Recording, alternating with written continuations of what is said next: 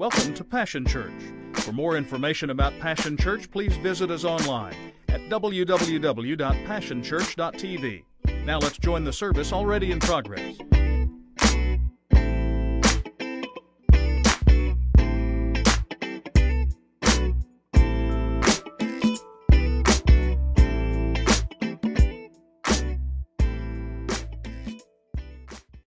is is now that uh, uh, we're entering that kind of season again, we're ready to roll. We can actually go set up the kitchen and minister to those in need. And so we invite you to get involved in that.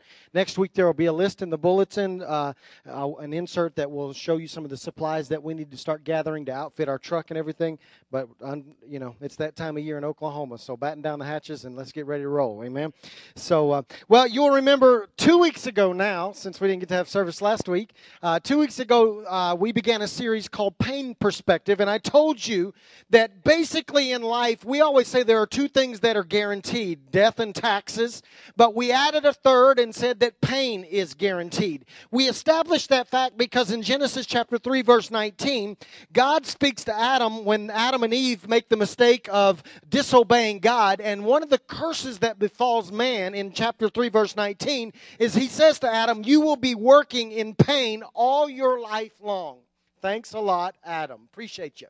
Appreciate your ministry because now what that means is is that pain is promised and pain is real. So our pain is literally caused by our fallenness. You will remember that statement. I want you to get that deep into your spirit because a lot of times we question why do as a I see good people going through bad things. Yeah, you do. It's because of our fallenness. But we also made this statement, our hope is wrapped up in our father because although our fallenness caused us to fall into pain, our Father loved us so much that when we fell, He said to us, Look, I will be a help to you in the middle of any needy situation that you find yourself in. You can turn to me. He loves you so much as your Father that even though you deserve, because of our fallen nature, to go through what we go through, God says, ah, I'm not going to leave you alone. I'm going to father you during that. Anybody thankful this morning that we serve a Father that loves us, that even though we may be in pain, He doesn't leave us alone. Nobody, I'm the only one.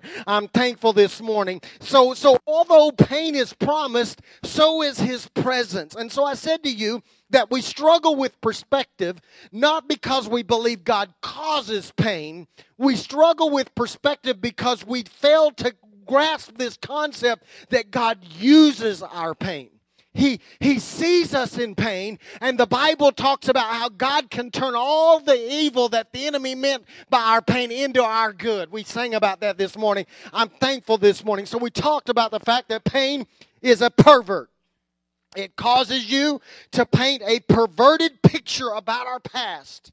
We, we, we get so wrapped up in the wrong perspective about pain. When we're going through pain, we have a tendency to look back into our life and call bondage freedom.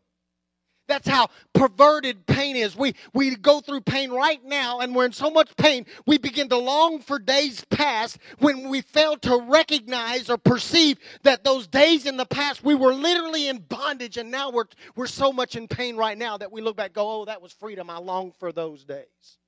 Anybody ever wish for the good old days and you fail to realize they weren't so good? When you really stop and think about it, they weren't as good as we paint them to be. Pain is a pervert. It, it clouds our perspective so that we pervert a, a season that we begged to get out of, that we prayed to get out of, that we fasted to get out of. Now, in our own mind, it twists, pain twists our mind's perspective to now we begin to say that's a season, that was a season of pleasure and it was not. Pain causes us to forget the details. Pain causes us to forget reality. Then we talked about this fact that pain has this ability to cause you to become, if you're not careful, to become angry at the very people God has assigned to assist you while you're in pain. Anybody ever attack somebody that was actually trying to help and you thought they were trying to hurt and your, your mind is so messed up because of the pain that you can't perceive that they're trying to help you. So now you go on the attack and you blame them and it wasn't even their fault? Uh, okay, nobody's been, uh, just me, I guess. So, so we end up attacking those. So we tend to run to relief rather than running to relationship. A lot of times in life, if you're not careful in a season of pain, you will want out of the pain so badly that you will run to relief and run away from relationships that God has placed in your life to help you, and all you want is relief. But how many of you know sometimes if you find relief and exit relationships, your relief can lead you right into destruction?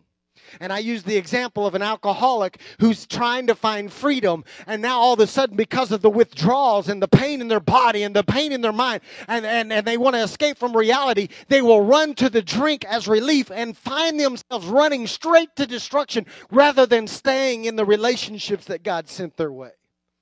So this morning, I want us to go further and I want us to continue to expose pain and get some perspective and, and, and understand that even though pain is real and even though it's present and even though it's excruciating, we can still navigate it successfully.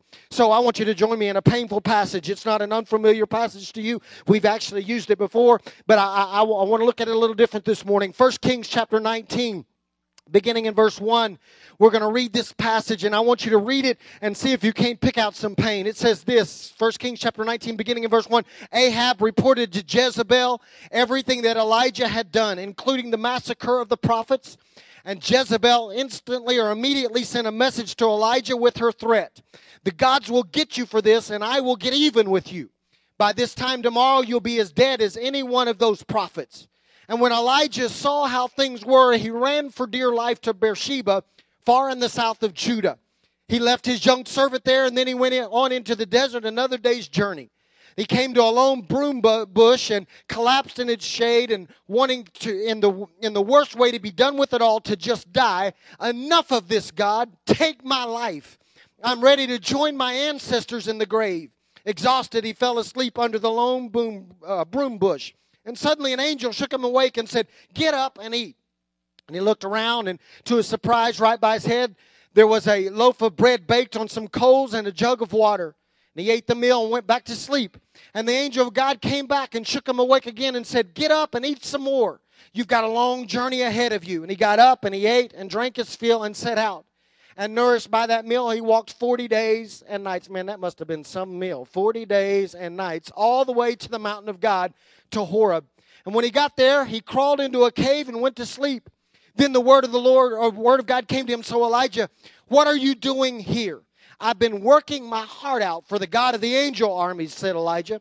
The people of Israel have abandoned your covenant, destroyed the places of worship, and murdered your prophet.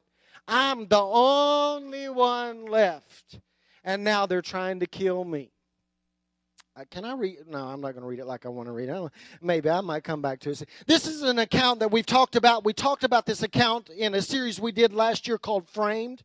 We talked about how the enemy will try to frame how you think because, uh, and we, we focused on the passage of scripture where Elijah says, or the, the scripture says where Elijah says, I see how things are, and they weren't really like he saw. His perspective was messed up. But this morning I want us to visit again and, and see some things about pain in here. See, what you've got to understand is that when you walk into this passage, you've got to recognize that there's a background. The background is, is that Elijah has been mightily used by God.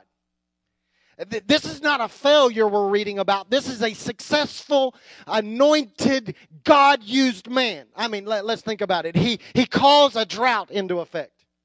I mean, uh, he ain't playing. This, this guy don't play. He, he, he calls to God. God responds, and a drought hits the land. Y- y'all, y'all remember? You, will remember that, that uh, he, he was used to bring provision to a widow during the drought. Remember that? Do you remember the fact that he's so powerfully anointed by God that he actually brings the widow's son back to life? This guy ain't no joke, man. This guy has the power of God moving through him. Then on an, on another occasion, he he gets in this standoff with 450 prophets of Baal, and he prays a very short prayer, and fire falls from heaven and consumes the sacrifice that he made and soaked in water and then under the anointing of the Holy Spirit rises up and single-handedly, all by his little lonesome, slays 450 false prophets all by himself. And don't think they didn't resist. You're just going to stand there and let somebody, I mean, come on now. He's a one-man wrecking crew. And then, because of the anointing of the Holy Spirit, the Bible says he grabs his cloak and he, he calls an end to the, the drought. Rain starts, he sees rain on the horizon. He grabs his cloak, he raises it up, and he outruns a chariot pulled by horses for 26 miles. This guy's a stud. I want him on my team. Yeah. Okay. So so that th- th- this is a powerful man of God. Yet this man that's so used by God had no pain perspective. Ahab reports to his wife Jezebel what Elijah has done, and she sends Elijah a, a, a nasty private email message chat and threatens him and says, I'm going to do to you what you did to those prophets. And in response, Elijah immediately exits his victory dance and the celebration of God's faithfulness and has one huge pain party. He runs for his life. And it is in that dash that we learn lessons. I'm going to give you a couple for free, and then I'm going to give you some to write down. Uh, here, here's a couple for free. You should never make decisions when you're tired because you will almost always make the wrong one.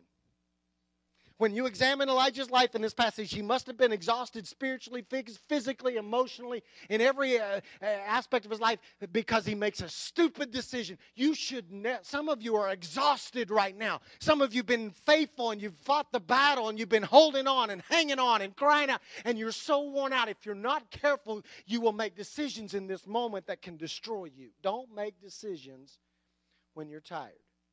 The, the second thing, this is a free one too, is, is most often you are the most vulnerable right after a victory. Some of you have pushed through and you've seen God come through and you've experienced a breakthrough. And if you're not careful, and that very moment, right after that kind of victory and that kind of breakthrough, you will lay down your defenses and you become the most vulnerable in that moment. You've got to keep your guard up. And then just a question that I have based out of this, I just I don't have the answer, but why is it that folks in pain tend to run to dry places instead of places full of life? I don't have the answer to that. Except I'm just trying to ask the question so maybe you'll rethink where you run. So so so this this is what we learn from this passage. We learn that pain plots. The enemy desires to use pain in our life. He he he he capitalizes on painful situations and moments that you're going through, and be, he does it because he's plotting against us. And there are three things that I want to share with you this morning that pain tries to get us to do, and they build on one another. It's a stepping stone. He starts at the first uh, piece of uh, plot, and then he tries to elevate it and cause it to increase in your life so that you'll go from one level to the next so that he can ultimately gain his purpose. He's plotting against you. Let me, let me see if I can help you. God sees Elijah in pain and asks him, Why are you hiding in this cave? And Elijah's response reveals the plot. He says this I have been working myself to death. The people have abandoned you and they've abandoned me. I'm the only one left. Are you ready? Here we go. These are the ones you need to write down. Here's what the enemy tries to accomplish in our pain if you don't keep the right perspective. The first one is this he will try to get you to start complaining. I've worked so hard. The people have abandoned us, God. I'm the only one left. His pain causes him to turn into a whiner. Uh, I, when I read this passage, can I, can I tell you that I, I can't hardly read it without actually taking on that tone? Oh God, I'm, I'm, they all left me. They hung me out here to dry. I'm the only one faithful, God. I'm the only one left. Oh God, that's how you want to read it. He is one big stinking whiner. Am I right? That's what he's doing. He's complaining. He has just seen and been used to orchestrate some of the most incredible miracles recorded in Scripture. And now, like a school child, he wants to talk and he wants to sulk and he wants to complain because nobody likes me and it's this is too hard and nobody will play with me anymore, God. And I'm all out here by myself, God. Complaint. See, what you need to understand this morning is that complaining is cancerous The enemy knows that if he can get your perspective to become fuzzy due to pain, listen to me, you will forget all that God has done for you already, and you will begin to complain about what you don't have. See, it, we uh, can I, can I just remind you, you're, you're, you're mature enough to deal with this. We have a pretty clear account of what happens when people complain. Scripture's not silent. Go back and read what takes place when you read about the children of Israel and they begin to complain in the, in the desert. Uh, they circled for 40 years. Some of you are so trapped in complaining that you are literally circling the same issue, the same thing over and over and over in your life. And it always comes back. I wouldn't be this way if my dad hadn't left me. I wouldn't be this way if my wife hadn't left me. I wouldn't be this way if I hadn't lost that job, if I could have got that car, if I could have got that friend. And you begin to complain, and it causes you to circle. See, God, uh, can I can I clue you in? God and people typically don't respond favorably to complainers. Just, I know that's that's deep, isn't it? God and people, see, I, have I've realized this. God and people don't mind it when you make your petitions known. If you have a genuine need, I don't mind you telling me about your need. I don't think God, in fact, Scripture says to make our petitions known. But how many of you know that complainers are avoided? If you're setting, never mind, I'm not even going to ask you to raise your hand. uh, why? Because, listen to me this morning, complaining is the language of the hopeless. If you're caught up in complaining all the time, what that literally says because out of the abundance of the heart the mouth speaks. If you're literally if you're complaining nonstop you've always see the fault in things you, it's never what i thought it was going to be. What you're revealing is the condition of your heart which says i don't have any hope. See when we complain we we do so because our perspective has changed. I would say to you this morning that complaint is a direct result of taking our eyes off of god Elijah didn't complain when he looked to God. Elijah only began to complain when he looked to Jezebel. Think about that a moment. He squared off against 450 prophets all by himself, and he never makes one complaint. But when one woman, that's a different message, uh,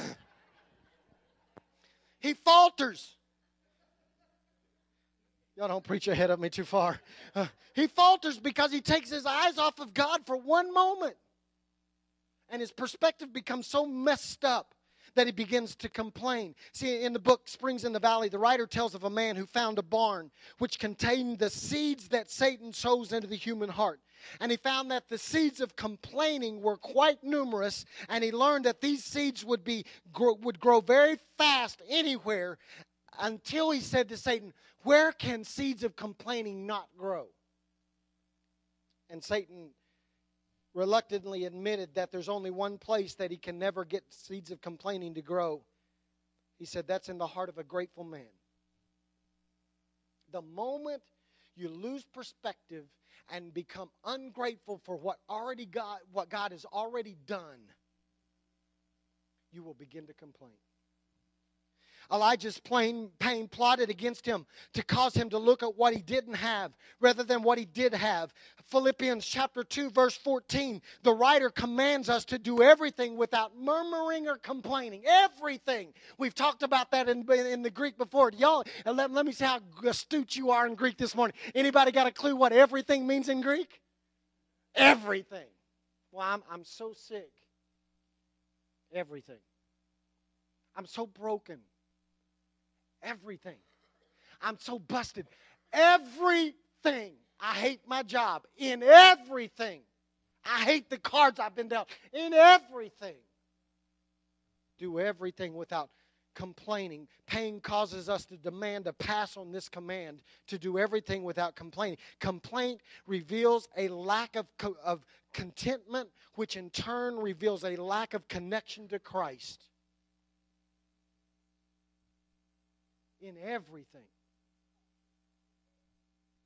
Notice it didn't give us any any uh, footnote. Well, there's have y'all ever looked at that passage of scripture? There's probably there's got to be a little asterisk beside that that says, you know what? Unless you're facing this, then it's okay to complain. No, everything. See, that, that's the first step. He tries to get us to complain. The second step that he tries to, to plot against us to do is he wants us to move out of complaining into comparing. Think about this a moment. Elijah moves out of complaining and he begins to compare. They have all abandoned you, God. It's them. They did it. They're not living where they're supposed to be. I'm, the only one that's remained faithful. I'm the only one that cares about you this much, God. I'm the only one that serves faithfully. I'm the only one that gives this much time. I'm the only one that gives this much money. I'm the only one that gives this much effort. I'm the only one, God, just me. And he begins to compare to everybody else. Listen to me this morning carefully. Catch this. When you are experiencing great pain in your own life, if you are not careful, your pain perspective will cause you to overlook other people's pain. Stop. I started, I started thinking about this. It would have done Elijah some good to remember that he was the only one during the drought that wasn't effective, Uh, affected other than the widow that he provided provision for. Think about this a moment now. Uh, in the entire nation, Everybody's crops are dying, cows are dying, children are dying, except for the one doing the comparing. Because he had this like divine food service. And he had a uh, he had his own private water supply. And yet now because he's in pain, he overlooks everybody else's pain and compares. Pain plots to make you believe that you're the only one that's ever suffered. Y'all missed that. That was good. I, I, know it's not profound, but it was good. Pain will cause you to believe I'm the only one that's ever been sick like this. I'm the only one that's ever been broke like this. I'm the only one that's ever had a job they hate this much. I'm the only one who's got kids that act this crazy. I'm the only one. And you begin to compare. Pain causes you to play the comparison card and you get yourself in trouble because then you start to think, no one's got it as bad as I do, no one works as hard as I do. And Paul says that it is foolish for us to compare ourselves to others. Here's a new perspective for you pain can literally produce pride in your life. Now, it's pride in reverse because now you move away from from I'm the best. So now what we do is we allow pain pride to rise up in us and we become the worst of the worst, which is still pride, just in reverse. Ever met one of those folks? You try to help them and you you just don't know how bad. You ain't never felt this before. You've gone through the same thing they went through, but they say your their pain is worse than your ever. It's pride. That's pride if in your own mind you have this conversation with God or with your spouse or with your friends and you literally make this statement nobody's ever had it as bad as I have it right now, that's pride. And you've played the comparison card. See, what happens is comparing will lead you to resentment and it will produce bitterness that breaks down relationships. How do you know if you're going down this road in pain? Let me help you this morning, real quickly. You will know if you are playing the comparison card because you will literally come to the place where you despise other people's blessings and you will hate other people's breakthroughs. So that now, when they're getting healed and you're not, it makes you mad. Now, you're too spiritual to tell anybody, but it makes you mad. And when you see somebody get the financial breakthrough that you've been hanging on to, and they're coming out of out of a, a, broken situation, it literally makes you mad. Oh, you pat them on the back and say, "Oh, I've been praying for that for you for a long time. Thank you, Jesus." But you're ticked off inside.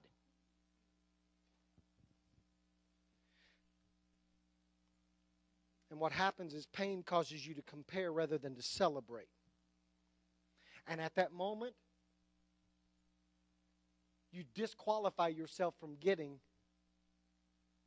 what you've been asking for. But here's the final and the last step that, that pain tries to plot to get us to do. Pain, the enemy tries to use pain, pain to cause us to complain, and he, he tries to get it to elevate us to the place where we begin to compare. But here's the last one and the most severe one. This is literally what he's trying. All of the other is just to get you to this one, and that is this. He wants you to check out. Elijah checks out.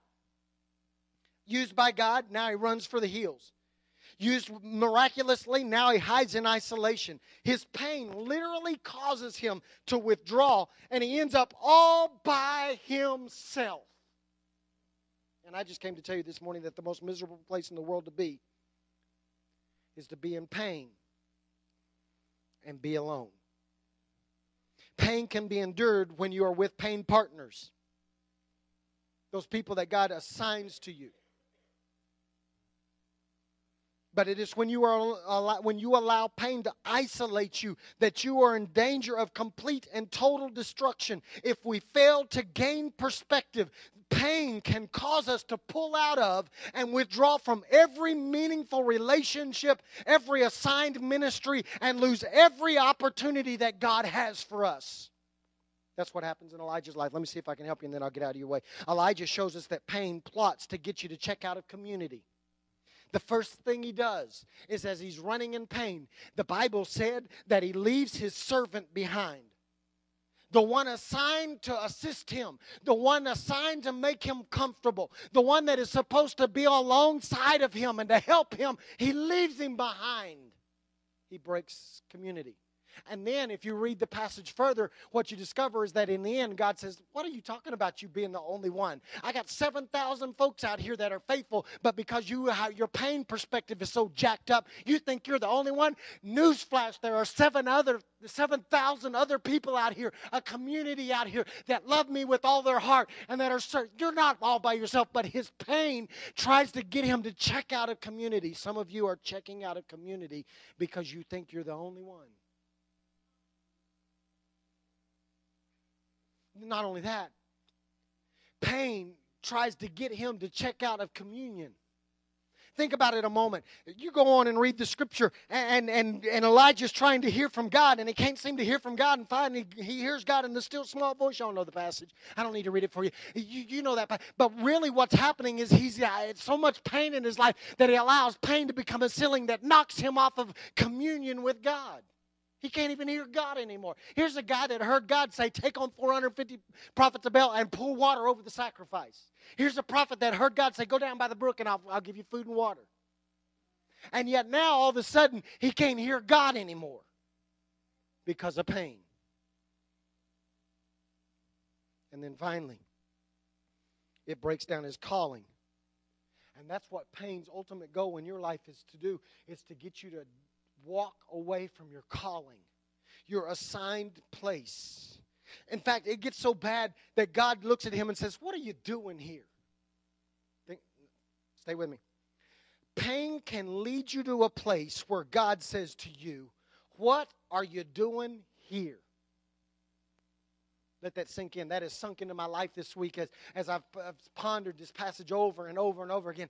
We can literally get in so much pain that you can allow yourself to check out to the point that God says, What in the world are you doing here? I never intended for you to be here. You're no longer where you were called to be. You're no longer in your place. You're no longer in your role. You're no longer taking care of your assignment. Pain is not supposed to have more power in your life than God. But if you allow it to distance you from where God called you to be, or you allow it to keep you from doing what God has called you to do, then you are in the middle of a power struggle and God is not winning.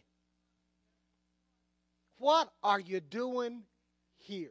I recognize that some of you are sick in your body and your, your body is racked in pain, but that does not mean that you, you have to allow that pain to cause you to check out of God's assignment for your life. You may not be able to stand at a door and greet, but that doesn't mean you can't still minister for God. Some of you are broken in your finances and you think, I can't afford to even go serve anymore, and you check out and you allow it to dismiss you from your assignment. But I'm here to tell you that you don't have to allow that pain to separate you from where God has called you to serve. Some of you are broken in relationship and you think I'm a second class citizen and I can no longer serve and I can no longer minister because I've failed in relationship. But I want to say to you, what are you doing here? I want to tell you this morning that even in the midst of your pain, God can still use you and the pain of a broken relationship does not dismiss you.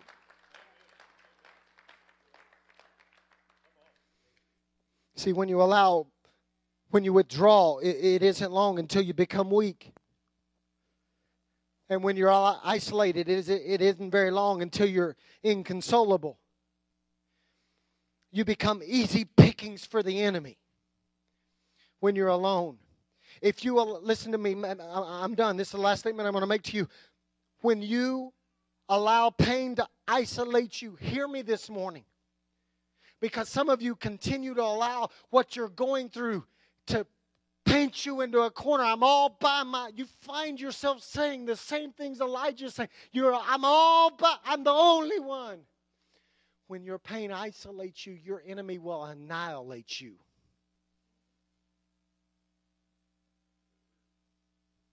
So here's the plot. If I'm in pain, the enemy's trying to use me, use my pain to get me to start complaining doom and despair and agony on me. I'm the only one. Then the enemy will try to get you to compare. Boy, they don't have it as bad as I do, and they, they ain't hurting as much as I'm hurting. They don't give as much as I give. They don't serve. I'm out. I'm at this stinking church every Sunday, and they ain't doing squat.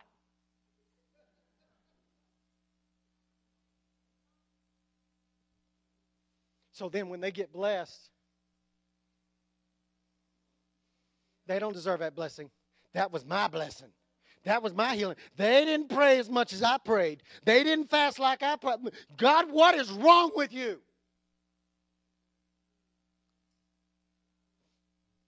Ultimately, what it does is it gets us to check out and we isolate ourselves, and, and all of a sudden, community is broken off from our life, and communion with God is broken off from our life, and ultimately, our calling becomes broken because we're not where we're supposed to be we need to gain some pain perspective this morning and understand that if you're in pain right now, if you're not careful, the enemy will use it to plot against your life. And he will try to isolate you and weed you out and get you all by your lonesome. Why? Good plans for you? Not quite. His job description is still the same today to kill, to steal, and to destroy.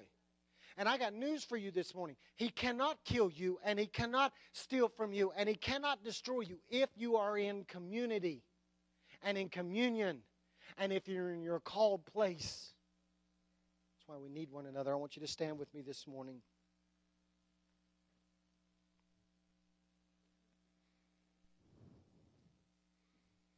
Some of you are enduring pain right now. We've got folks in our body battling cancer. We've got folks in our body fighting physical issues that we don't even know what's causing them. We have folks in our body that are fighting financial issues where they don't even know how they're going to make ends meet. We have folks in our body that are fighting relationship issues and they are broken in their spirit because of what they've endured at the hands of another individual. And if we're not careful, we'll check out. And the moment you check out, God goes, What, what are you doing here?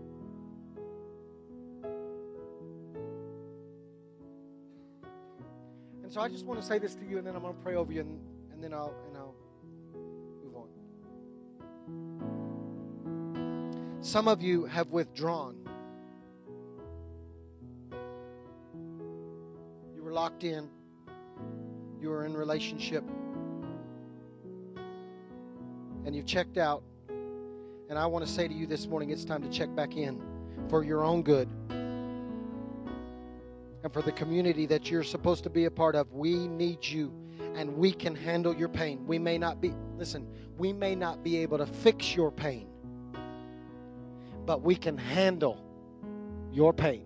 This is a safe place for you to come. These are safe people for you to get into the middle of and say, hey, I'm in need. I may not be able to pay all your bills, and I may not be able to rub my hands together and, and, and heat come out of them and lay hands on you and get you healed. Probably not. That, that just doesn't seem to be my gift. But let me tell you what I can do and what these folks around you can do. They can love on you and they can hold your hands up when you don't have the ability and the power to hold your hands up anymore. And they can pray when you can't pray, and they can hope when you can't hope, and they will watch, watch for you and guard you and, and secure. Man, they will. We got folks in this house that God has assigned to you. But pain will plot to destroy that relationship. Father, this morning, you know the condition of each person's life under the sound of my voice. There are some of us that are in the early stages of complaining.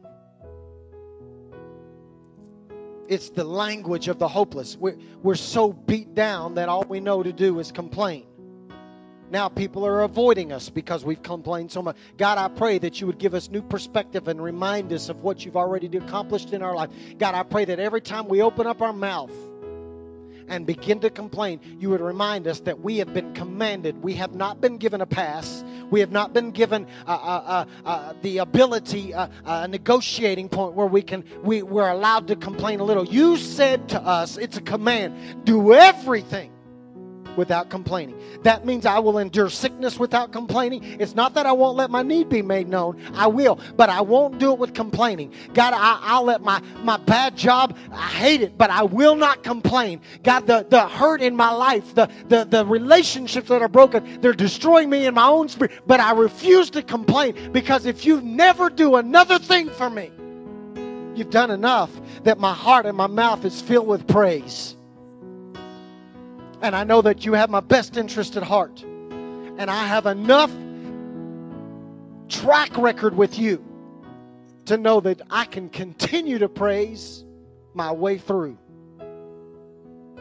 God, there are folks under the sound of my voice that have begun to compare, and it's getting them in dangerous territory. God, I pray this morning that you would allow us to quit comparing ourselves with one another. God, we are going through what we're going through because that's what you intended for us to go through so that you could so, show yourself strong. And when other people are blessed, when I've been longing to be blessed and I see other people blessed, I pray that rather than getting angry, I would begin to celebrate. Because that's what you've commanded us to do. And God, for those under the sound of my voice that have begun to check out, and they're allowing their pain to cause their community of believers to be broken off of their lives. Assigned relationships are being left.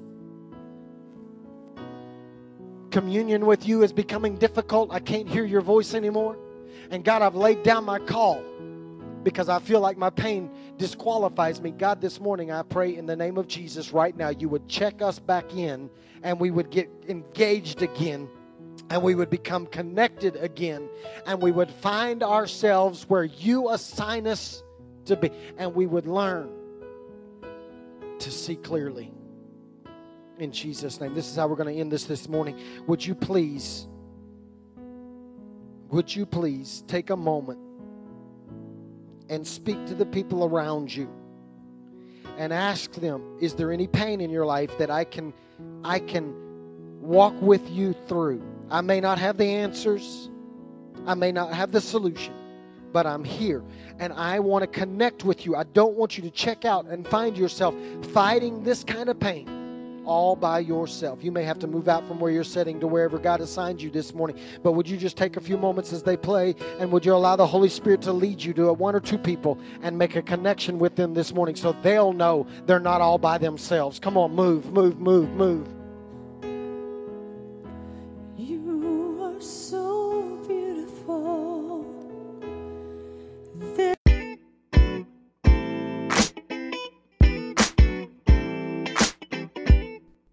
Been a privilege to have you join us for this time of ministry.